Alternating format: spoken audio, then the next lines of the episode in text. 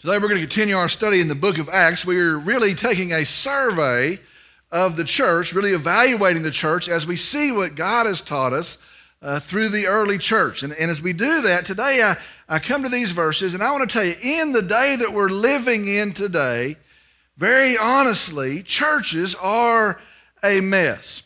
Churches, look around, they are missing their purpose. Honestly, they, they do not know their purpose. And so they're not serving their purpose. Now, there's a lot of churches doing a lot of things, but they're not serving their purpose. Very sadly today, churches are distorting the truth of God's word. Churches are. They're actually promoting the distortion of the truth of the word of God.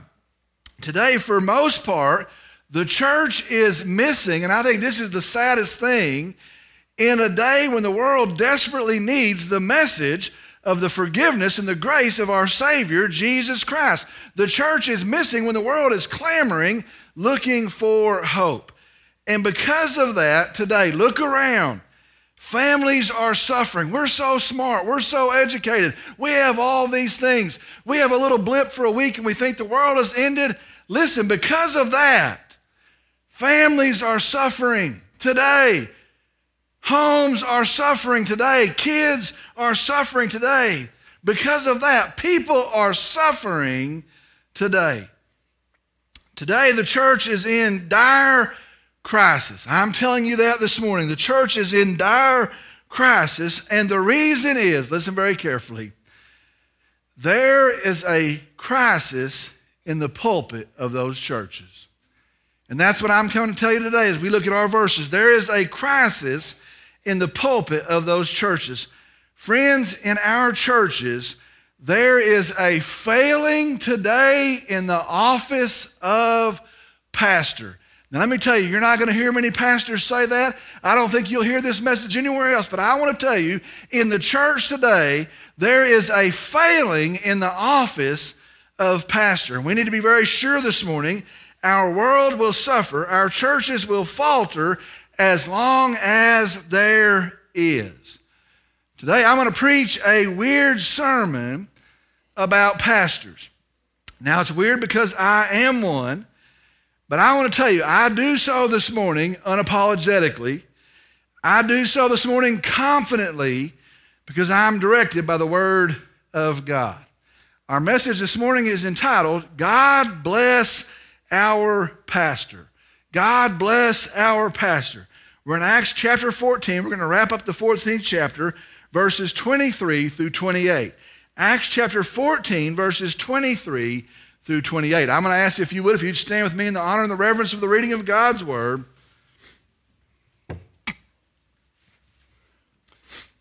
Verse 23 begins, it continues. When they had appointed elders for them in every church, having prayed with fasting, they commended them to the Lord in whom they had believed. They passed through Pisidia and came to Pamphylia. When they had spoken the word in Perga, they went down to Attalia. From there, they sailed to Antioch, from which they had been commended to the grace of God for the work that they had accomplished. When they had arrived and gathered the church together, they began to report all things that God had done with them and how he had opened a door of faith to the Gentiles. And they spent a long time with the disciples. Let's go to the Lord in prayer. Dear Heavenly Father, we come today and we are thankful. We're thankful for the snow. We're thankful for the moisture. We're thankful for your provision. We're thankful for the sun that comes out again. Lord, I'm thankful for your church and the grace and the provision that you've given us through it. I'm thankful for these that have gathered today. Lord, I'm thankful for the opportunity to come and to worship you and to, to lift up the name, the only name that gives us hope, Jesus. And Lord, I pray now as we begin to study your word, I pray that it would actually be what is intended, a supernatural event. And I pray, Lord, that you would speak through your word. And I pray you would direct us today, that you would shape us today.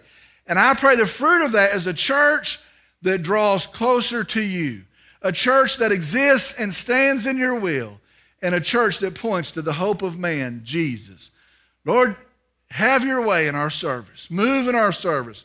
I pray in this very hour, if there's one in this room that does not know you, that in the hearing of the good news of a gracious, kind Savior, that today might be the day of their salvation. Move in our midst. We love you. We praise you. And I pray in Jesus' name, amen. You may be seated.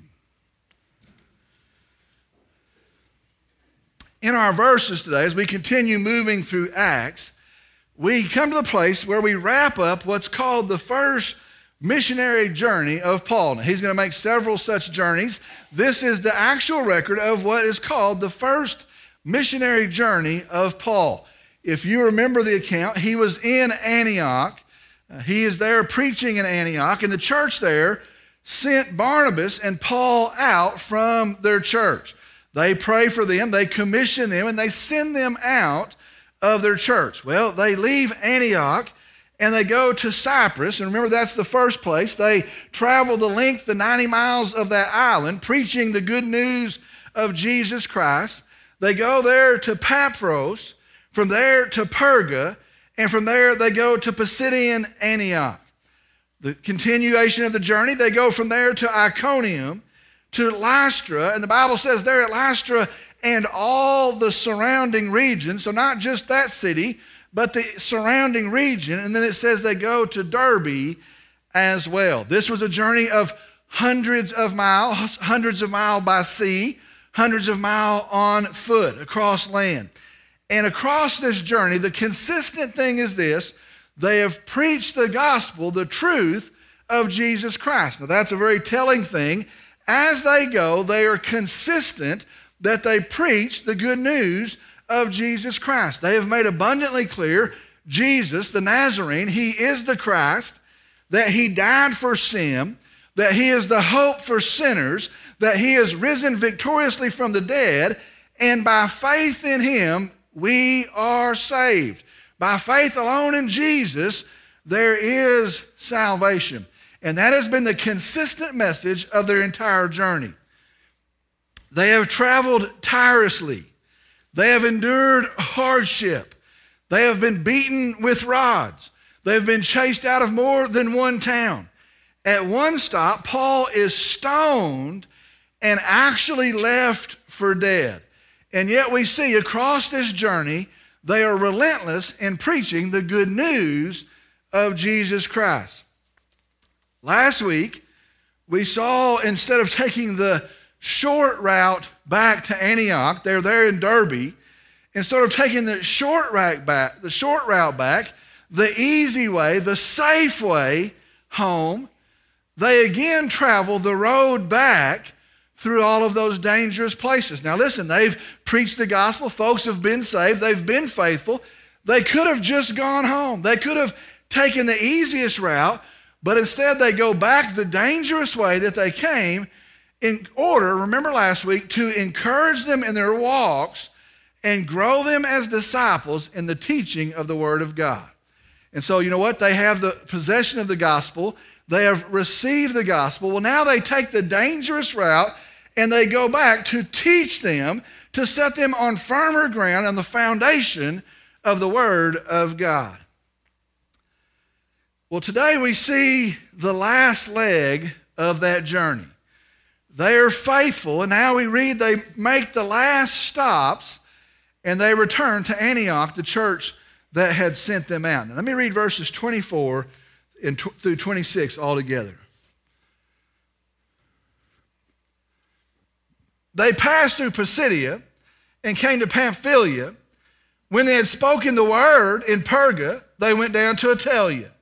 From there, they sailed to Antioch from which they had been commended to the grace of God for the work that they had accomplished. Verse 26 says, They returned to the church that, led by God, trusted them to the grace of God and sent them out, the Bible says, for the work that they had accomplished. Let me read verse 27.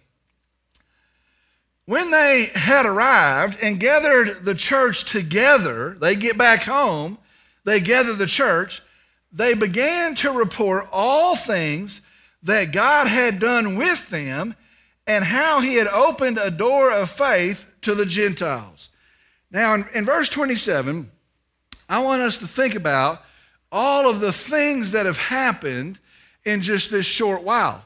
Some folks may go a whole lifetime and not see all the things that they saw in just this short while. Think about how many people must have been saved all across Cyprus, in Pisidian Antioch, in Iconium. Think about all the people in Lystra that heard for the very first time the good news of a risen Savior.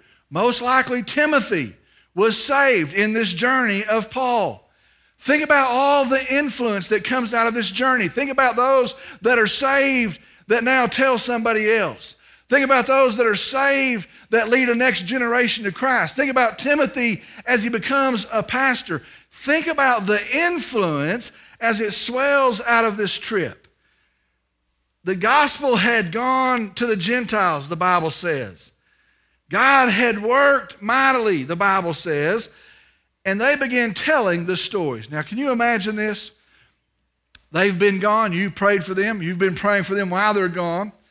And now they've come back, and the church has assembled. And they began to tell the stories of, of, of folks that got saved of when we went to this place and when we preached the gospel. And they, they say, you know what, there's a guy at Lystra that he was, he was not able to walk since birth. But you know, when we left, he was walking, he was running around. They say, you know what, Paul was stoned. You should have seen their faces when he walked back into town. Maybe Paul says, Oh, you always tell that story. He rubs the knot on his head. I want us to notice one thing in verse 27. We need to get this. It says, listen to this. They began to report all things that God had done with them. Listen to that. They began to report all things that God had done with them. Church, I want us to be very sure this morning God works, God moves, God does mighty things when his people are faithful and obedient.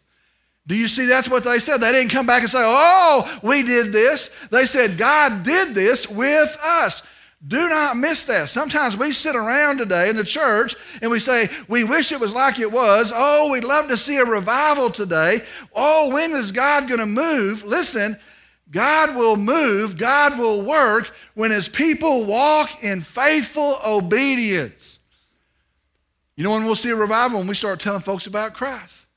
You know, when we'll see God shape our families when we uphold the Word of God. We will see God do mighty things alone when we are faithful and obedient to what He's called us to do. They went out, they saw mighty things. They came back and said, Let us tell you what God did with us.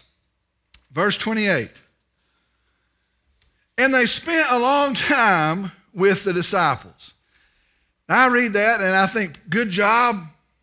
Man, good job, mission accomplished.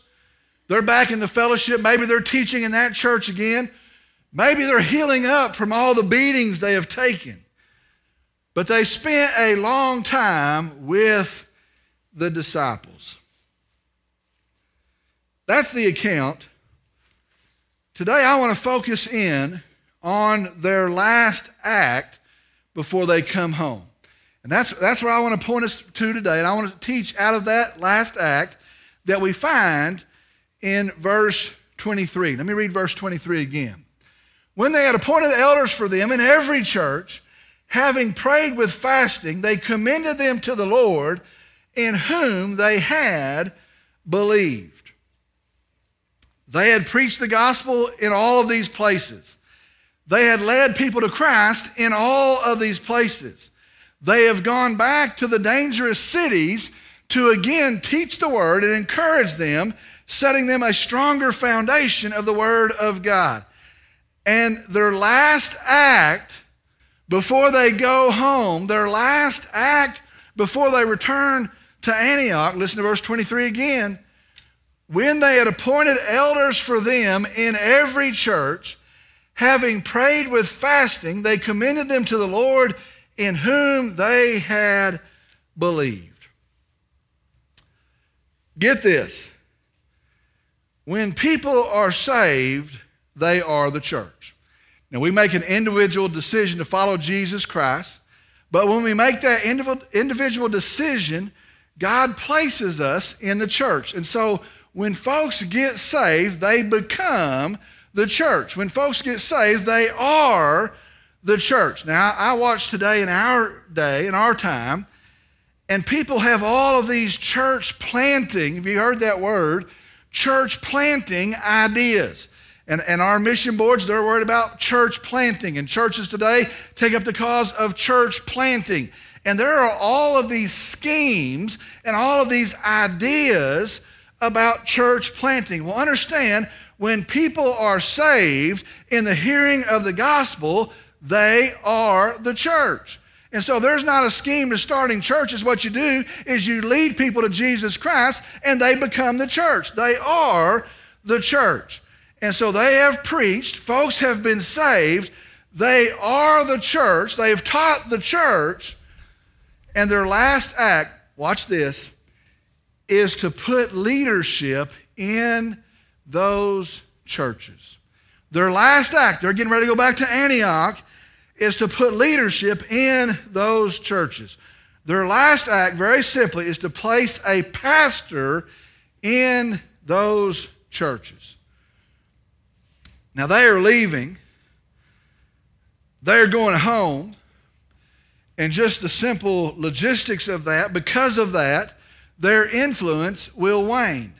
You know what? Paul was here, Barnabas was here, they were teaching us the truth, but they are leaving. And because they're leaving, and because it may be some distance before they come back, their influence will wane. Well, because of that, they leave pastors in the churches. They leave a pastor in the church. Now, from that, from this verse, I want us to see a couple of things today. And I, as I said as I started this sermon, these are important things, vital things in a dire time in the church today. And so I want us to see a couple of things. The first is this God's plan is for a local pastor to stand in each local church. Listen very carefully, that's important. God's plan is for a local pastor to stand in each local church. Now, notice there are pastors, they appointed elders, pastors, that is plural, in every church. There are more than one church. There's more than one church. Churches are also plural. And so understand when they left, every church, each church got a pastor. Now, that is what the church needed. They are leaving, their influence is going to wane. That is what God intended. Listen very carefully. There is not a pope over all the churches. There's not a pope over the cardinals who's over the bishops, that's over the priests. There is a pastor in each local church. The word elders here, pointed elders, is a word that's really interchanged with three other words in the New Testament. So we're in the New Testament. These words are interchangeable. These words are all titles for the same office titles for the same office. The first one is presbyter, it translates elder. It literally means aged one. Now, since I'm young, that can't be true. And so, what it means is a position of authority. A position of authority. Presbyter, elders, that's one of the titles. Another title that we see in the New Testament is overseer an overseer. We're going to see some verses in a moment. That is one who presides over the assembly. So we see a presbyter, an elder. We see an overseer, one that presides over the assembly. And the other title is pastor. It means caregiver. It, it literally is a shepherd, pastor, shepherd of the church. Jesus is the great shepherd, and the pastor is the under shepherd under Christ in the church. And so we see these three terms, these three titles elder, pastor, overseer, and they are all interchangeable, describing the same office in the church. God's plan is for each local church to have its own local pastor. Now, there is a lot to that. And I, I was looking and making notes. There's a lot to that.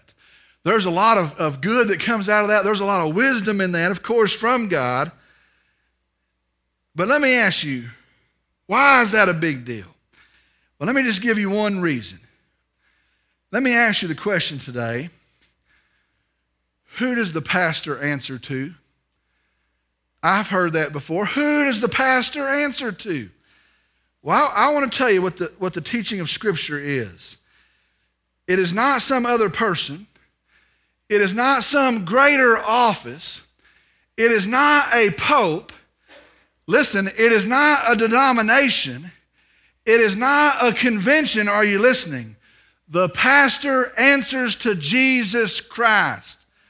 And so the local pastor the local church has a local pastor not responding to a convention, not responding to a board somewhere else voting, not responding to a pope who has been placed. They have a local pastor who is under the shepherd, Jesus Christ. Today, there's a lot of consternation, and, and I see it in our denomination, I see it in the Methodist denomination, other denominations as well and people go around, they talk about what about the direction of our denomination? What about the direction of our denomination? They're, they're voting about this. They're voting about these liberal ideas. What about the leaning today of the convention? Oh, have you seen how the convention is leaning? What about what they think? What about how they vote? Listen very carefully today. We hold the Word of God, led by an under shepherd who answers to Jesus Christ. And that is God's plan. Let me see, show you something else here. The local church has a local pastor. That's the first thing. Second thing is this the pastor is placed by God. The pastor is called by God. Now, the verse says there, when they had appointed elders, verse 23, when they had appointed elders. Now, here it's talking about Paul and Barnabas. They, they are the ones they. When they, Paul and Barnabas, had appointed elders. Now, the word appoint, listen to this, literally translates to vote by stretched out hand. It's a show of hands. It means to commission by vote. In other places in the book of Acts, the church votes. The church decides. Here it is the apostles who vote and decide. They get together and say, This is the one. They choose. That's where we get our idea of a search committee. They choose, but I want you to see this. But notice who calls and who places. These apostles, they got together and said, These are the pastors for these churches. In other places, the whole church decided these are going to be our leaders. They choose, but I want you to see who calls and places. Notice the verse says here having prayed and fasted. Having prayed and fasted. Here's the truth God had the leader. Paul and Barnabas had to fast and pray to discern who his leaders were. God had the leader. God called the pastor. Now they were serious to hear from God. They were committed to discern what God had led, so much so that the Bible says they spent time praying and fasting. Listen to me very carefully, hear this. It is not the job of the church to decide what they want in their pastor. It is the duty of the church to hear who God has as the pastor. I watched today, and today in this process, there are actually matchmaking companies that you can hire to pick your next pastor. There's companies that will come and they will help you solicit applications and they will, they will come and help lead you in the process. Our convention will see, send some folks and they'll help lead you in that process. I watched today, and it's a very frequent thing. Churches build profiles of the pastor they are seeking. And they build a list saying, We would like him between the age of 34 and 52. We'd like this level of education. We'd like this number of kids. We'd like him to be married this long. And we'd like him to be involved in the community. It'd be good if his kid was the high school quarterback. And they build a profile of the pastor they are seeking. True story. It is a common thing. They take surveys of the church. What would you like to see in your new pastor? We've begun the search process. They actually take surveys of the community around the church, not the folks in the church. They go to those around the church and say, What would you like to see in a pastor in that local church?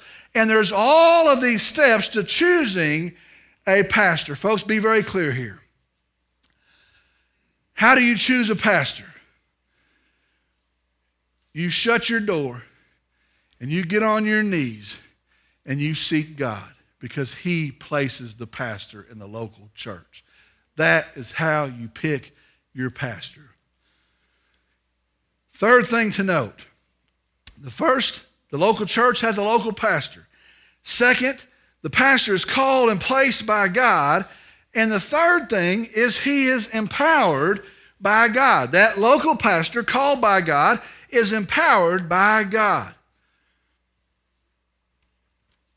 Let me read the end of verse 23. Having prayed with fasting, they commended them, they appointed elders, plural, for every church, plural. They commended them to the Lord in whom they had believed. The word for commended means turned over. It ultimately means they trusted them to the Lord. They gave them over, trusted them to the Lord. If God called them, they are going to trust that God would lead them. Now, I want you to think about this. If Paul were running a corporation, if Paul were running a, a, a, company, if Paul were running a church today the way some folks do, like a corporation, he might say, Well, here's who God has chosen, but this may be a mistake, or this may never work, or he may make a left turn when we need to make a right. Or when I leave here, I'm going to lose control. Now, honestly, he could have said, I am the apostle. I started the church preaching the gospel. I led them to Christ. I will lose control if I just leave them here. here here's what he does he prays, he seeks God, he trusts God in his answer, and he turns them, the pastors, over to God. I don't know how hard that was for Paul. Maybe he was ready to go. But maybe he said, Oh, Lord, don't let false teachers creep in. Oh, Lord, don't let them mess this up. Oh, Lord, there's lost folks that need to hear the gospel. What if he couldn't let it go of control? He prayed, he sought God, he trusted God, and so he turned them over to God and he went home. Listen, that is God's plan. That's how he set it up. We st- they started churches by leading people to Christ. They built up and encouraged those churches in the teaching of the word. They placed pastors in those churches, leaders in those churches in the direction of God, and then he loads the boat and goes home. God's plan.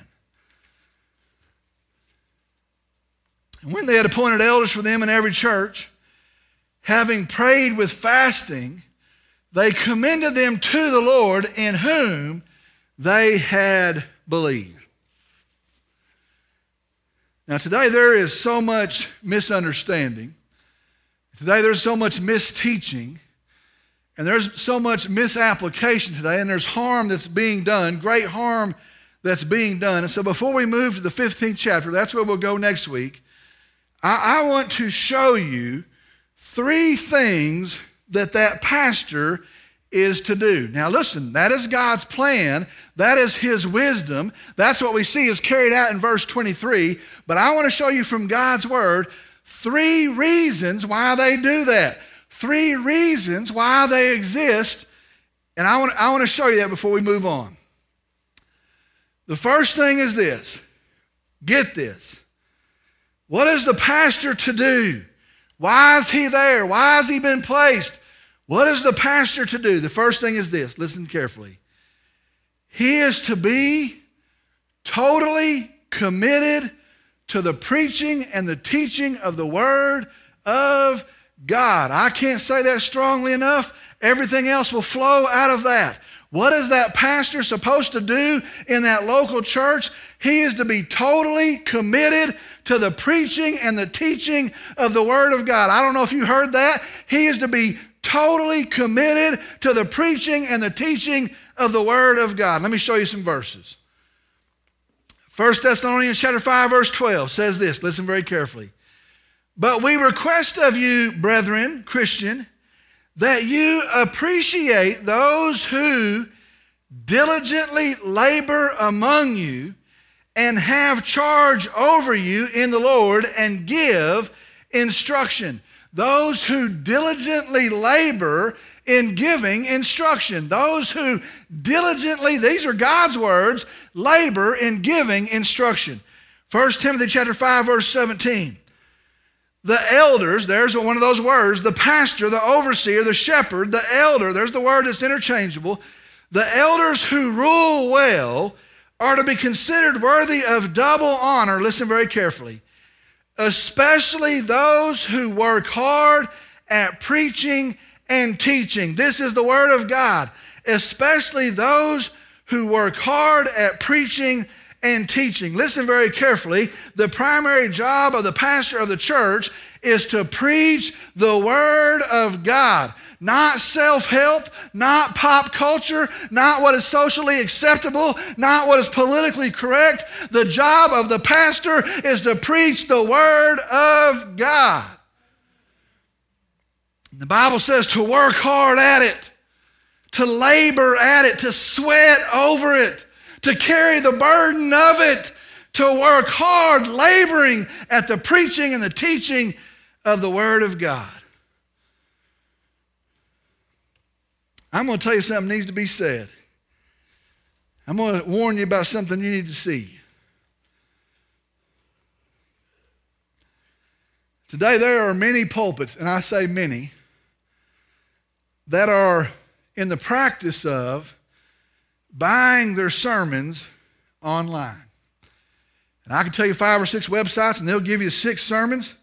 They'll give you the bulletin inserts. They'll give you the things to put on your screens. One of them even give you a free t shirt with the sermon title on the shirt. Saw a guy wearing the shirt. Folks are buying their sermons online.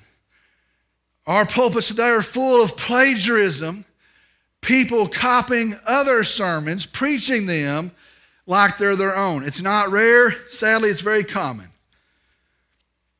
I once was in a car, and I don't know how I got in that car, but they had a bunch of pastors in a car, and we were in a meeting in Dallas, and we were headed to the lunch break, and there's five or six of us in the car. And while we're riding, one of these guys says, Where are y'all getting your sermons? And I thought the guy was joking. I thought the guy's, the guy's joking over there. And I said, Well, I've, I've got a subscription service. And they just mail them to my office. And nobody laughed. And then they began to say, Sermon Central. They began to say, Lifeway dot whatever. And they began to tell us where we got where they got their sermons. Well, let me just tell you, and I'm just going to say it, and it's time to say it. If you are buying your sermon if you're preaching T.D. Jakes sermons and acting like they're your own, if you're not laboring in the Word of God to preach the very Word of God, at least you have become lazy and you are sinning against the calling that God has placed in your life, or most likely you were never called of God to preach the Word of God. That sounds crazy, doesn't it? Who cares? It's, it's all formatted. The, the formula's still there. Three points, make it rhyme, put a good story at the end. Who cares? Who cares? Church, I want you to be very sure today, and I want you to hear me. It is the Word of God that is living and active. It is the Word of God that is powerful, able to change a sinner's heart. It is the Word of God that changes our lives. It is the Word of God that He has promised it will not return empty. It is the Word of God that leads us on paths of righteousness for His name's sake. It is the Word of God that is a light unto our feet and a lamp unto our path. And most of all, it is the Word of God that leads us to the living Word, Jesus, our hope and our Savior. And so preachers preach the Word of God. So the first thing we see, what's he there for? What's he to do? He's to work hard preaching and teaching the Word of God. Second thing, what does he do? Why is he there? Second thing, he oversees the church. He oversees the church. I'm going to turn, you can just listen or you can turn there. 1 Peter chapter 5 verses 1 and 2. 1 Peter chapter 5 verses 1 and 2. He oversees the church. All right, listen to the verses. Therefore I exhort the elders among you as your fellow elder and witness of the sufferings of Christ and a partaker of the glory that is to be revealed. Verse 2 Shepherd the flock of God among you, exercising oversight, not under compulsion, but voluntarily, according to the will of God, and not for sordid gain, but with eagerness. These two verses, this is a picture of a shepherd. It's where we get our term pastor. Like the shepherd oversees the flock, the pastor, he oversees the church. He shepherds the church. The Bible says that is the will of God. Now, surely there's a better plan. Surely we could up and, improve on that. No, that is the plan of God. Now, how do you shepherd the church? I'm going to tell you three ways that uh, you shepherd the church. The first thing it means is this you lead the church. There is a God given authority given in place in the pastor, and he is to pray, and he is to discern, and he is to lead the church. Be very sure today, especially in our world, the church today needs not pastors who are vote takers. He need, it needs not pastors that are people pleasers. The church today needs pastors that are leaders. Listen, in line with the Word of God and burning to step in the will of God and walking in the direction of God, they are to lead the church of God. To shepherd means to lead. The shepherd would lead the sheep. It also means to protect to protect the church, to fight for the church, to fight against false teachers and false teaching, to fight against divisive people, to fight against the enemies of the church, to fight against false doctrine that's ever present trying to spring up in the church the pastor, part of his care for the church is to fight for the church. We need pastors that will sacrifice for the church, not for themselves, not for the career they're building, but for the church they are serving. Third thing it means to pastor, to shepherd, it means to care for the church, to love the church, support, invest in the church. Pray for the church. That shepherd, he cares for the sheep. I don't know if any of y'all have, a, have cattle. It, it's, not, it's not something that you hate the cattle.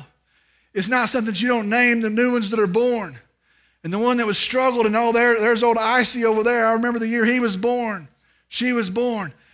They, the, these shepherds, they care for the church. So the overseer, they pasture the flock, they shepherd the church.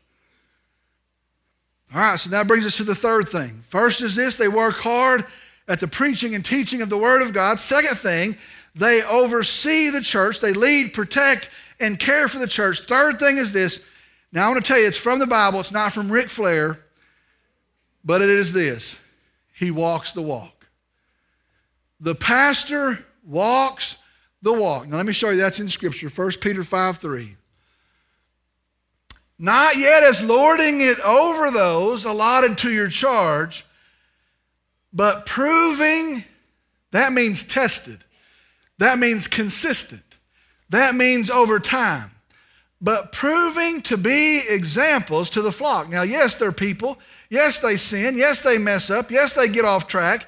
But the consistent pattern is proving to be examples for the flock. We need pastors today that lead by example. We need pastors that talk it in their pulpits, yes, but they live it every day, not for a paycheck, not to fill a spot, not to meet somebody's expectations, even when the cost is great, even when it's a very unpopular thing, even when it becomes a very lonely place. And the reason, listen very carefully, and the reason they would do that is this because they love Christ because they've been redeemed in the grace of Christ, because they understand who, understand who we have in our Savior Jesus, because they found the goodness of Jesus, because they see the truth of our Savior Jesus. And Jesus is all the world to them, He's everything to them. And if they live, it's Jesus. And if they die, it's Jesus. And we need pastors that do those things. Why? Not for a check, not because somebody told them to, not because somebody placed them there but because they see and they love Jesus. Oh, what could God do with pastors that love Jesus? God bless our pastor. Let me bring all that together for us. Maybe you're thinking, what in the world is this all about?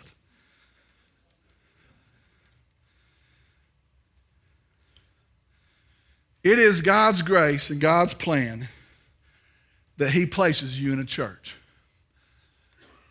Get out of it and suffer. It is God's grace and God's plan that He places you under a pastor. Do you see that? It is His grace to you, His plan for you that He places you under a pastor. You need a pastor. And friend, I can't say it enough. You will suffer outside of the care of a faithful, Christ loving pastor. You will suffer, but at the same time, God will bless you. God will, and He will lead you, and He will care for you, and He will direct you in the care of His pastor. You need a pastor. So, again, God bless our pastor. Do you know the reason for all of that? Let me just tell you. It is because Paul, in the wisdom of God, loved lost people enough to want to lead them to Christ. It is because Paul, in the wisdom of God, knew the best thing for them is to continue to grow in Christ and lead others to Christ. It's all about Jesus. It's all about Jesus. Your hope today is in Jesus. My hope today alone is in Jesus. The hope of a messed up, goofy, crazy world this week is in Jesus. It's all about Jesus. Maybe you're here today and you've never trusted Christ. Maybe you're here today and you're sitting there and you're, just burning with, with anger, hostility, regret. And your answer is in, in Christ, in Jesus. Maybe you're here and you're tired of the weight of your sin, the guilt, the garbage that you bear because you've done those things and you stand under the condemnation of it? And I want to tell you your answer today is Jesus. He loves you. He's died for you. He's paid your penalty. It's finished in Christ. Turn and trust Jesus. That's the point to all this. Trust Jesus. God bless our pastor. Let's pray. During Father, we come, and I'm thankful for your word. I'm thankful for your truth. And most of all, I'm thankful for your grace and your kindness that has blessed me through it. I'm thankful for faithful pastors, pastors that stood, pastors that endured, pastors that held firm the Word of God. I'm thankful, Lord. Lord, I, I pray for this church. I pray that you would bless us together, that you would use us together. I pray in these days that we'd be a beacon of the light of the good news of a risen Savior. Lord, we come and I pray for some here that may not know you. I pray that in the hearing of peace and hope in, in our Savior Christ Jesus, that today they might turn to you. Pray that you would move, pray that you'd work, pray that any hindrances would be, would be held back, removed. I pray that today might be the day of their salvation. I pray for us as a church as we move through another week of this study that we draw one step closer to you and we stand faithfully in your plan as your church. Use us mightily, Lord. We give all this to you. We tell you we love you, we praise you, and we thank you. And I pray in Jesus' name, amen.